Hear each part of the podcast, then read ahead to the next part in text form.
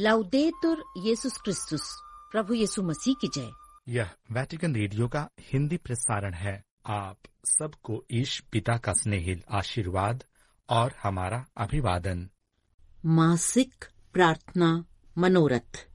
हे ईश्वर प्रभु यीशु ख्रीस्त के नाम पर हम आपसे याचना करते हैं कि पवित्र आत्मा हमें ख्रिस्तीय समुदाय के भीतर करिश्मों के वरदान को पहचानने और कैथलिक कलीसिया में विद्यमान विभिन्न परंपराओं और अनुष्ठानों की समृद्धि की खोज करने में मदद प्रदान करें।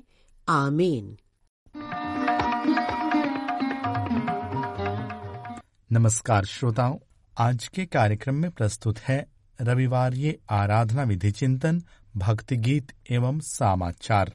कार्यक्रम प्रस्तोता हैं फादर संजय दिलीप एक्का, सिस्टर उषा मनोरमा तिर्की और सिस्टर अनुग्रह मिंज।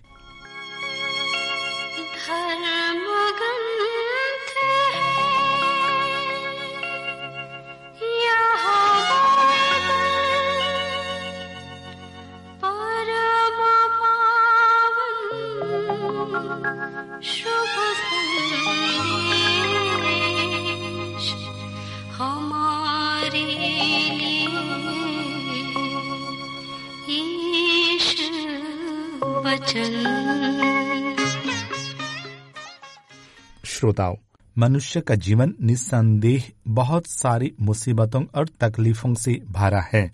कोई भी मानव या परिवार ऐसा नहीं जो अपने में तकलीफों और कठिनाइयों से अछूता हो। वहीं यदि देखा जाए तो हमारे जीवन की मुसीबतों के बहुत से कारणों में एक मुख्य कारण आज्ञाओं की अवहेलना करना है। अर्थात बातों दिए गए निर्देशों को नहीं सुनना। हम इसे सृष्टि के प्रथम दृश्य, आदम और हेवा के द्वारा आज्ञा भंग के रूप में देख सकते हैं। तो वहीं आज हमारे परिवारों में नहीं सुनने के कारण न केवल व्यक्ति विशेष को, बल्कि पूरे परिवार को मुसीबतों या तकलीफों का सामना करना पड़ता है। इसके उदाहरण हमें अपने रोज दिन के दैनिक जीवन में, अपने आस पड़ोस में सहज ही देखने को मिलते हैं। श्रोताओं, चालीसा के दूसरे रविवार आराधना विधि चिंतन हेतु लिए गए पाठों की विषय वस्तु हमें सुनने का आह्वान करती है। आइए हम सुसमाचार में प्रभु वचनों का श्रवण करते हुए अपने जीवन में ईश्वर की पुकार को सुनने का प्रयास करें। जो हमें हर दिन और हर क्षण बुलाते और अपनी बातों को सुनने का निमंत्रण देते हैं। ईश्वर हमें किन रूपों में बातें करते हैं और क्या निर्देश देते हैं? क्या हम उनकी बातों को सुनते और उनके अनुरूप कार्य करते हुए उन्हें अपना प्रत्युत्तर देते हैं? छह दिन बाद ईसा ने पेतरुस, याकूब और योहन को अपने साथ ले लिया और वह उन्हें एक ऊँचे पहाड़ पर एकांत में ले चले। उनके सामने ही ईसा का रूपांतरण हो गया। उनके वस्त्र ऐसे चमकीले और उजले हो गए कि दुनिया का कोई भी धोबी उन्हें उतना उजला नहीं कर सकता। शिष्यों को एलियस और मूसा दिखाई दिए। वे ईसा के साथ बातचीत कर रहे थे। उस समय पेतरुस ने ईसा से कहा, गुरुवर यहाँ होना हमारे लिए कितना अच्छा है। हम तीन तंबू खड़ा कर दें, एक आपके लिए, एक मूसा और एक एलियस के लिए। उसकी समझ में नहीं आ रहा था कि वह क्या कहे, क्योंकि वे सब बहुत ही डर गए थे। तब एक बादल आकर उन पर छा गया और उस बादल में से वाणी सुनाई दी, यह मेरा प्रिय पुत्र है, इसकी सुनो। इसके तुरंत बाद जब शिष्यों ने अपने चारों ओर दृष्टि दौड़ाई तो उन्हें ईसा के सिवा और कोई नहीं दिखाई दिया। ईसा ने पहाड़ से उतरते समय उन्हें आदेश दिया कि जब तक मानव पुत्र मृतकों में से न जी उठे, तब तक तुम लोगों ने जो देखा है, उसकी चर्चा किसी से भी नहीं करना। उन्होंने ईसा की यह बात मान ली, परंतु वे आपस में विचार विमर्श करते थे कि मृतकों में से जी उठने का क्या अर्थ हो सकता है। श्रोताओं सुसमाचार के सुमधुर वचन हमें अपने में नम्रता और सजगता में रहने की कृपा प्रदान करे, जिससे हम विभिन्न घटनाओं और लोगों के द्वारा अपने लिए ईश्वर से आने वाली बातों और संदेशों को सुन सकें, जिनके द्वारा वे हमारा दिशा निर्देशन करने की चाह रखते हैं।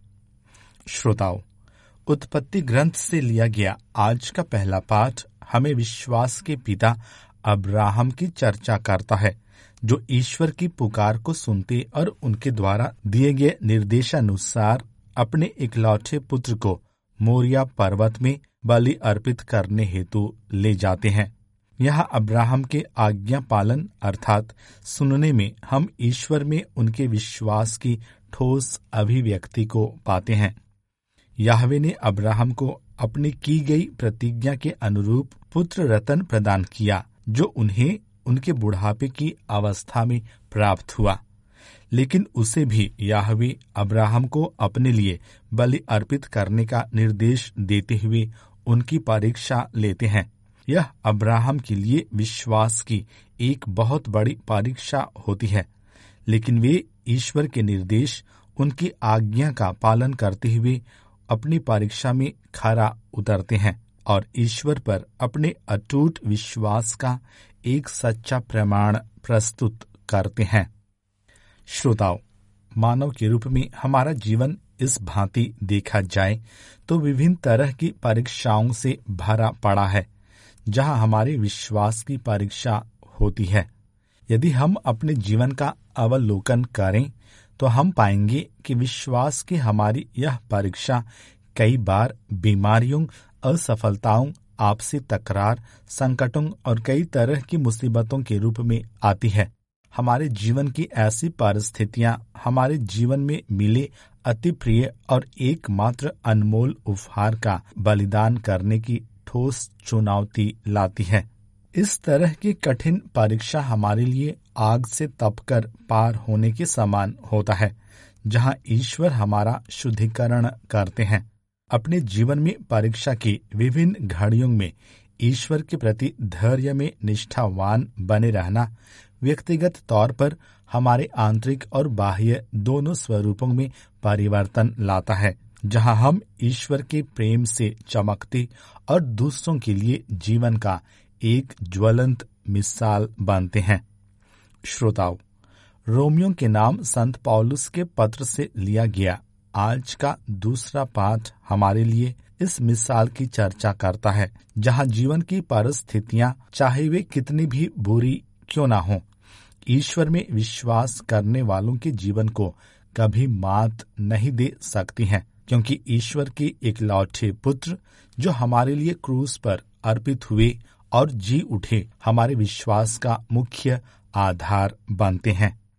यदि हम उन पुनर्जीवित ईश्वर पर विश्वास करते हुए उनके प्रति आज्ञाकारी बने रहते और उनकी बातों को सुनते हैं तो हमें अपने जीवन में कोई भी पराजित नहीं कर सकता है। पुत्र ईश्वर की यह जीत हमारे लिए पुनरुत्थान में प्रकट होती है, जिसकी झलक यीशु ख्रिस्त पर्वत के ऊपर अपने शिष्यों के लिए प्रकट करते हैं। श्रोताओं, यीशु ख्रिस्त पर्वत पर अपने रूपांतरण के द्वारा अपने शिष्यों को इसे विश्वास में मज़बूत होने का संदेश देते हैं। यीशु अपने प्रिय शिष्यों के समक्ष अपने महिमान्वित रूप को प्रकट करते हैं। अपने महिमा में पुनरुत्थान की ओर इंगित कराते हुए वे अपने शिष्यों में साहस, बल और शंका को दूर करने की कोशिश करते हैं। यह उनके लिए यीशु के अनुसरण में निष्ठावान बने रहने को व्यक्त करता है। यीशु के रूपांतरण में मूसा और इलियस का प्रकट होना हमारे लिए इस बात की सत्यता को प्रस्तुत करता है कि मुक्तिदाता में विश्वास करने वाले, उनके प्रति निष्ठावान रहने वाले और उनके कार्यों में सहभागी होने वालों का जीवन जीवंत ईश्वर में सदा सर्वदा बना रहता है। श्रोताओं यीशु के पुनरुत्थान में पिता हमें अपने प्रिय पुत्र की बातों को सुनने का आह्वान करते हैं। यह शिष्यों के लिए यीशु के द्वारा कही जाने वाली बातों को सुनने, उन पर विश्वास करते हुए अपने जीवन से हताशी, निराशा और भय को दूर कर यरूशलेम शहर में प्रवेश करने का एक निमंत्रण था, क्योंकि शिष्य यीशु के संग यरूशलेम में प्रवेश करने हेतु अपने को भयभीत और आतंकित पाते थे। श्रोताओं, विश्वास की शुरुआत सुनने से होती है और ईश्वर पिता हमें अपने प्रिय पुत्र को सुनने की बात कहते हैं। यीशु ख्रिस्त को सुनना और उन पर विश्वास करना हमें उनके निकट रखता है, जहाँ हम अपने को भय विहीन और जीवन की मुसीबतों, कठिनाइयों से मुक्त पाते हैं। यह अपने हृदय को मुक्तिदाता के लिए खोलना है, जो हमें एक निवास स्थल तैयार करना चाहते हैं। आइए, हम पिता से सुनने हेतु कृपा की याचना करें, जिससे हम मुक्तिदाता ईश्वर की आवाज़ को सुन सकें, जो विभिन्न रूपों में हमारे लिए आती हैं। और हमारा ऐसा करना यीशु में हमें दुनियावी चिंताओं, शंकाओं और भयों से मुक्त रखेगा।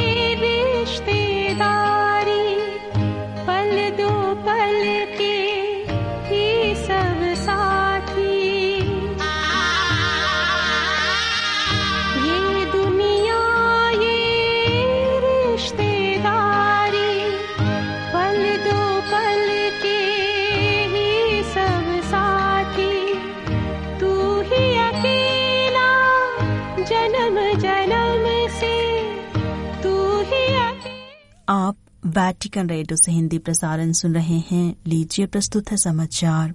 यदि हमारे चालीसा काल को ठोस होना है तो पहला कदम है हमारी आँखों को वास्तविकता के लिए खुला रखना।